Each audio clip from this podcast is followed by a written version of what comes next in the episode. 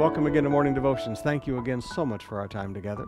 The Apostle Paul was a very strong man, and I often wonder as I read his writings, would he have been one of the A class speakers today? Would he would have been one of the popular televangelists today? I don't think so. Paul was a very straight talker. He, he wanted people to go to heaven. He didn't want people to follow him. He wanted people to follow Jesus. Now he looks at some of the people one day and says in verse 19 of Romans 9, You say to me then, why does he still find fault? For who can resist his will? But who are you, O man, to answer back to God? Now, I just want to explore that thought with you for a moment. Who are you to answer back to God? In this world that we live in today, I hear so many Christians listening and, and backing up in the world. When the world says, you know, we don't like that you say that. Oh, we're sorry. We don't like that you say that. Well, we're sorry. We don't like that your Bible says this. We're sorry.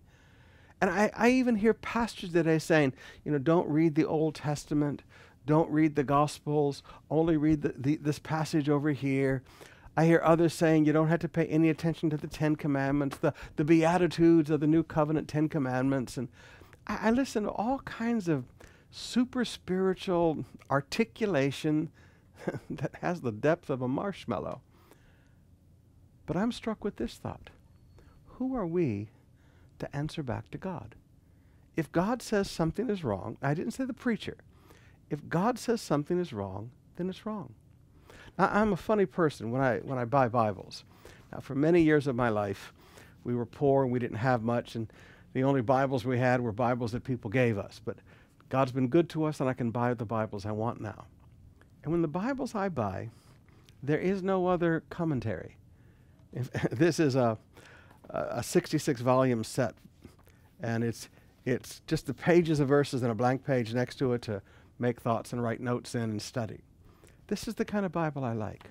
No notes, no commentaries, so that when I approach the Bible, all I do is bow my heart.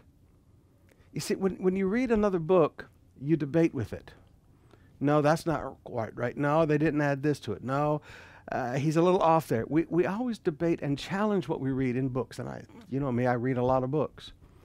But when I read my Bible, who am I to answer back to God?